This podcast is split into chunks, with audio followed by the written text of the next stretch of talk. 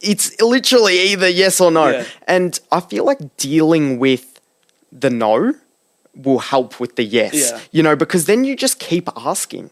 You Yeah. know, like w- anyone can ask anyone. I literally messaged a verified guy um, from Tasmania and he does um, these like really, really cool self uh, self help videos and um and I messaged him. He's got about 40k, uh, 30, 40k, and he's wow. verified.